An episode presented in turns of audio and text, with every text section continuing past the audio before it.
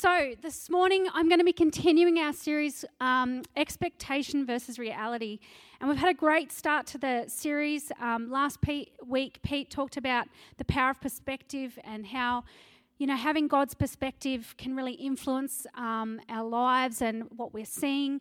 Um, and I just want to continue this morning, and my message this morning is going to be about believing in the battle. So, the question we're going to answer today as we go through this morning is that how do we how do we have faith? How do we stay strong? We're in the middle of a battle or a trial or a conflict or whatever we're facing.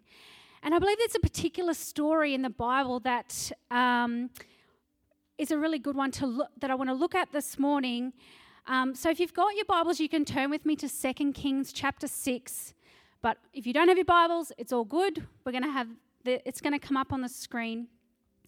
But just to give a little bit of context before we dive into this part of the story, we have Israel, who are God's people, known as the Israelites. They have a king. Then we've got the Syrians over here. They've got a king. And they were trying to make war and come against Israel. Um, and there was also at this time a prophet with the Israelites he was a prophet and he was getting insight from God. He could actually was getting downloads of what the enemies were planning. And so he was able to tell the king of Israel saying, "Okay, the Syrians are going to do this because I've heard I've, God's given me insight to hear what they're saying." And so the king of Syria is like, what is going on? How on earth do the Israelites know what we're doing? How do they know what we're planning? How is this happening? And so when, he, when they inquired, they, it was found out that they were getting their information through um, Elijah the prophet. So they were like, the king of Syria was like, right, let's find out where he is and let's go get him. So they f- found out where he was and they come against him. And this is where we're going to start the story in chapter, uh, sorry, verse 14 of chapter 6. It says, Therefore he, now that he is the king of Syria, sent horses and chariots and a great army there and they came by night and surrounded the city.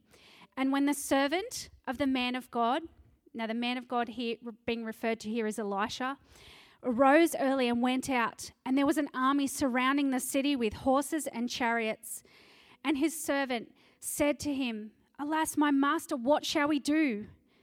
So he answered, Do not fear, for those who are with us are more than those who are with them. And Elisha prayed and said, Lord, I pray, open his eyes that he may see. Then the Lord opened the eyes of the young man, and he saw, and behold, the mountain was full of horses and chariots of fire all around Elisha. So when the Syrians came down to him, Elisha prayed and said, Lord, strike these people, I pray, with blindness. And he struck them with blindness according to the words of Elisha. Now, when I read this story, I quite often relate to the servant of Elisha. You know, you come up, all this stuff's in front of your face. You're like, what do we do? How many times do you ask when you're in the middle of a trial or a problem or something and something's right in front of you, like, what do we do? And I think back to a, um, a battle that we as a church were actually facing four years ago. There was a young lady in our community who had been diagnosed with a brain tumour and was given a few weeks to live. In desperation, she'd actually heard about a healing service in Sydney, and so her and her family went to that service. And she walked in with patchy vision and being um, unable to walk because of the tumour. She got prayed for in that service and walked out completely fine, like she could see, she could walk. God had done a miracle. And while the doctors had confirmed that the tumour had dramatically reduced in size, it was still there. Now, this woman who was actually probably, you know, wasn't really attending a church regularly at, but knew that there was a God, had had a boost in her faith, and so she actually started attending this church regularly.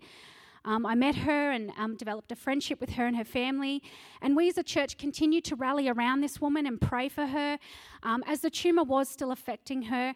Um, and so we rallied around her to pray for her. After a few months, her health started to decline, and I sort of somehow just became a part of a prayer group that developed just to pray specifically for this woman. Um, we often spent trips going over to her house.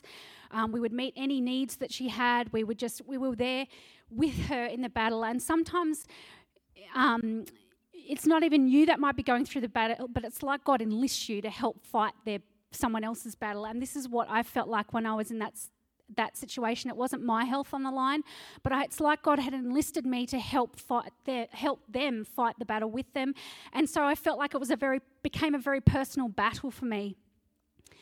And so it just and it got to the point her health rapidly declined and it got to the point where we just found it just felt like we got to the point where we were in the heat of the battle the doctors had not given a good diagnosis family and friends were speaking and agreeing with the worst outcomes and even well-meaning church members were saying things to us as a prayer group saying you are wasting your time praying for her now, I don't know about you, but sometimes when you're in those situations where it just can feel like every possible force that's trying to come against you is against you. I don't know if anyone's been in one of those situations where you just feel like you can literally see every force coming against you. And that's what I felt like in that moment. And that's what I felt like Elijah's servant was in this moment, where he's like, oh my goodness, we are here, and all I can see is the lineup of stuff in front of me. Now, we all have battles, and I don't know, there might be someone in this room right now and you're wrestling with a battle. You might be wrestling with an addiction that you just feel like you can't get free of. You might have a diagnosis. You don't, might have a fear that just keeps plaguing you. You might have financial issues. You might even have conflict within a, a relationship that's just wearing you thin. We all have battles, and sometimes things can just seem completely overwhelming and hopeless at, at points. But I really believe that we can, we can pull some, some points out of this story in Second Kings that can help us to stay strong and have faith. We're in the middle of these battles. So, the first point um, we can draw out of this situation, uh, sorry, out of this Bible story here is ask for help. In um, in that verse, you know, the seven goes, What do we do? Quite often, that's the easy part. We go, What do we do?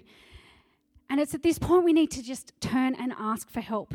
Asking for help is not a sign of weakness. In Jeremiah 33 3, it says, Call unto me, and I will answer you. This is God talking. And I will tell you great and unsearchable things you don't know.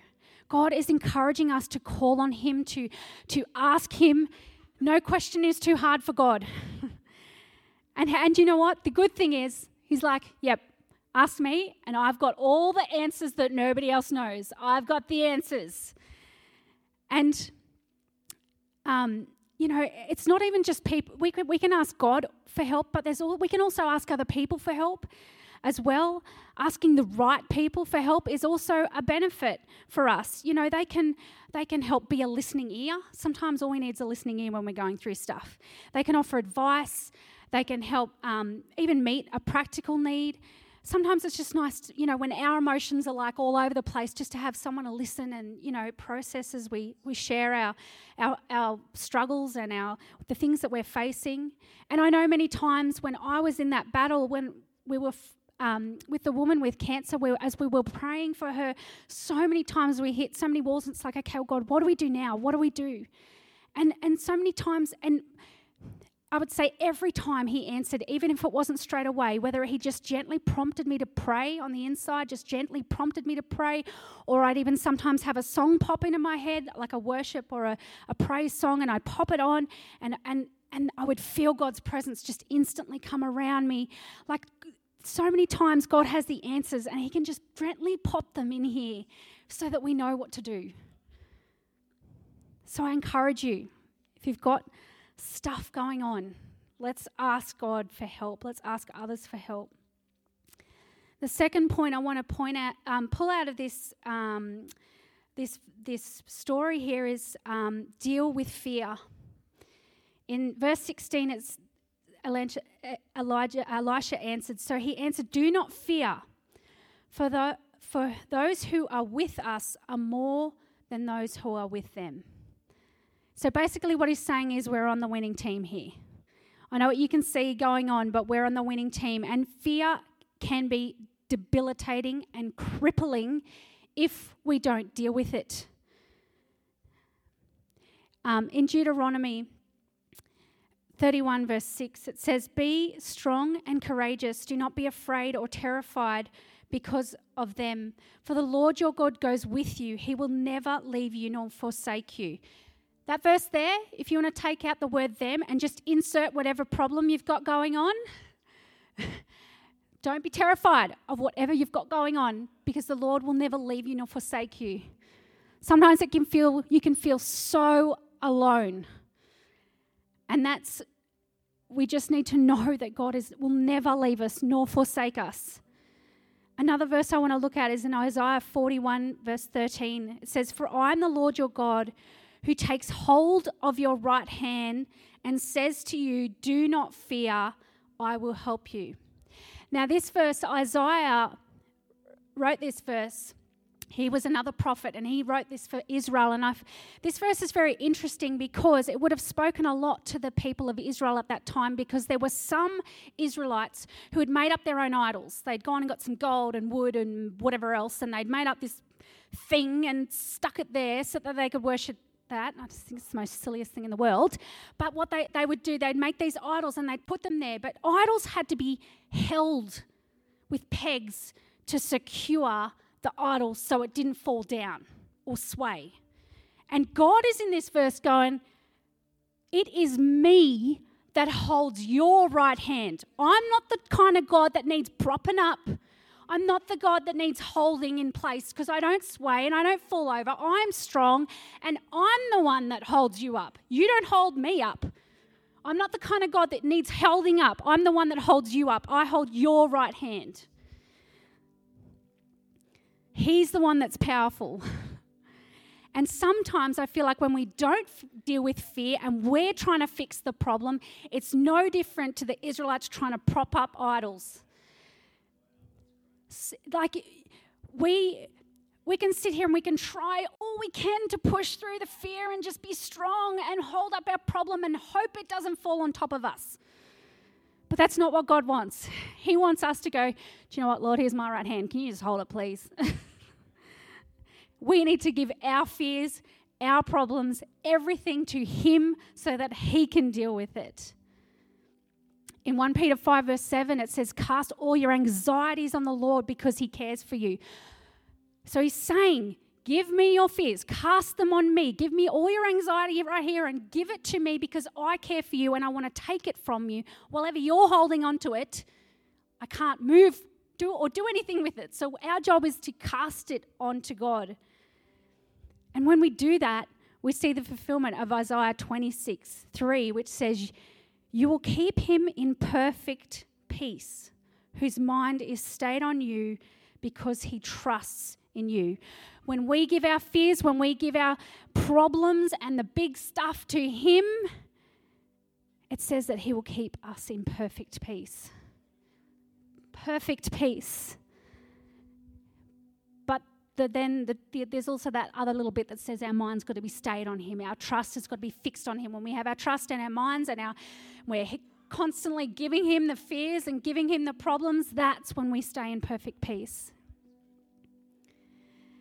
Um, so my the third point I just want to draw out of this, um, if the band would like to join me, is found in verse 17. Elijah prayed and said, Lord, I pray, open his eyes that he may see. Then the Lord opened the eyes of the young man and he saw. Elijah's first request in this situation to God was that his servant would see the whole picture. And that's what we need to do. We need to pray for perspective. We need to see, ask that God would help us see what he sees.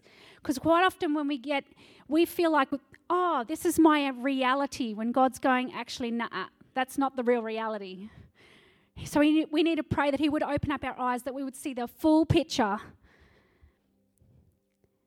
And the good thing was that when Elisha, Elisha knew that if, his, if the eyes of his servant were open, he wouldn't have to try and convince him or persuade him or even try and explain, like, it's okay, God's got this. When he's just sitting there going, oh my gosh, all I can see is horses and chariots here.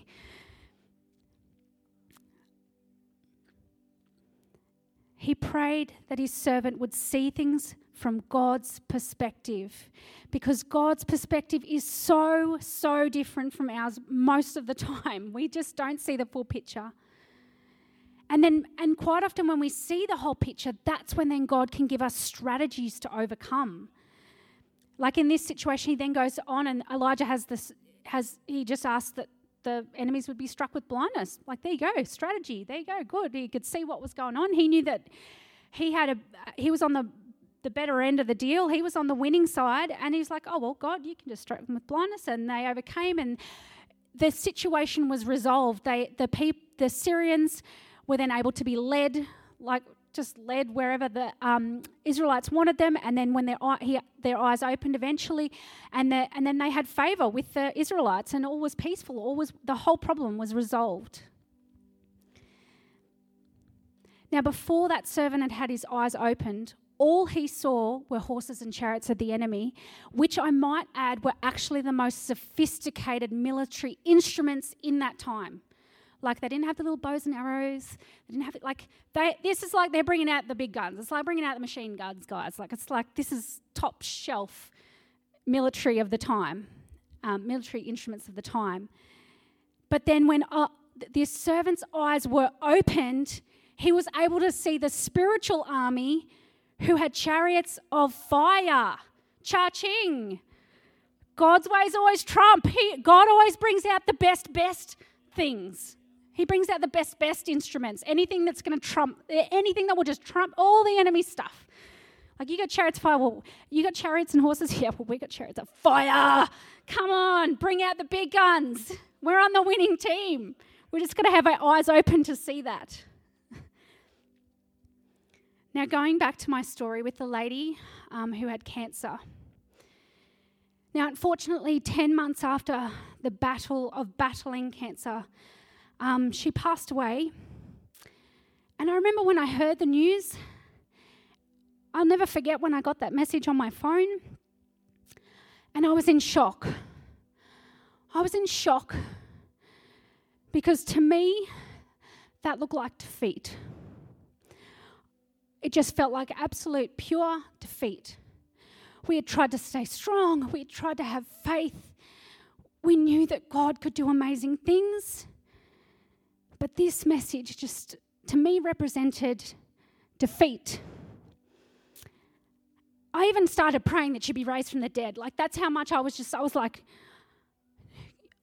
I stayed with, I stayed um, strong, but after a while, I went for a walk and I actually prayed and I said, God, help me to see what you see in this situation. Because to me, all I see is defeat.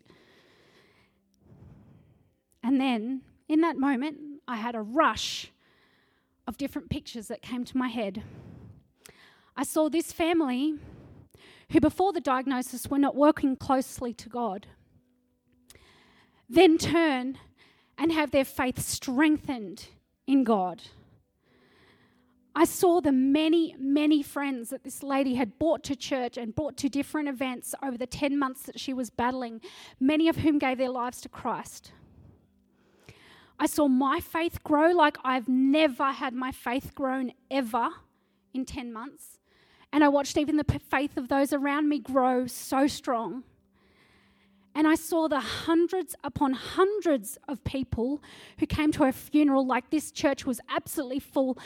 The back, there was people squished in like sardines. There were under the awning there was there were hundreds upon hundreds of people here that came to the funeral and heard the husband and others witness about the strength and love and support of God in that time, about how his life had been transformed, about how his wife's life had been transformed, and how she then had a picture to see all of her friends come to Christ because of what she had experienced in that 10 months. How she had seen God move, how she had seen a cancer in her head go from a big lump to a tiny thing in the moment of a few seconds. God had done so much good, so many good things. He had done so much in the lives of people. There are honestly people today that are Christians now because of that experience. And so while all I saw was defeat, God was showing me the victory. God was showing me the victory, and all I needed was a change of perspective. All I needed was for my eyes to be open to see of all the amazing good things, all the fruit that had come out of this situation. And even though it was just not what I wanted, God had done so much. He had done so much. So, talk about the power of perspective. So, in conclusion, we all go through battles. We do. We all. And it is sometimes very hard to keep, to, you know, pers- keep going in faith. But I encourage you to ask for help, to deal with those fears, keep handing them over to God, let Him deal with them, and ask God for His perspective. Because what He sees is so different to us. And what our reality is, is very different to what the real reality is some, quite often. And just before I close, I just want to leave you with one more verse, which is Romans 8, verses 31 to 32. What shall we say that uh, what then shall we say of the to these things? If God is for us, who can be against us? He who did not spare his own son, but delivered him up for us all, how shall then he not also freely give us all things?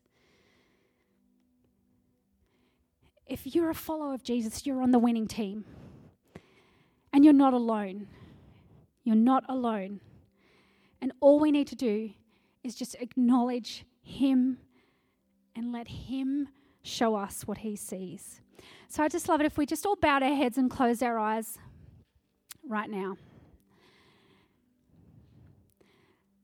There's probably many people in this place, many people in this place that are facing different battles right now. What I want you to do, I want you to picture that you are holding whatever you are facing in your hand right now. It could even be something that you are battling on behalf of someone else. So, just like I was battling for that woman with cancer, even though it wasn't me that had the cancer, I was battling for her. You can hold whatever it is that you're facing right now, but I want you to pretend you're holding it in your hand right now. And I'm going to pray. And as we pray together, I want you to literally open up your hand as almost a, a physical action as a sign of like, I'm giving this to you, God. I'm not holding on to this any longer because, like it said in 1 Peter 5, verse 7, cast all your anxieties on Him because He cares for you. While ever you're holding on to the problem, God can't move with it. God can't deal with it. We need to then we need to hold it here and then go, God, I give it to you. I'm not carrying this anymore.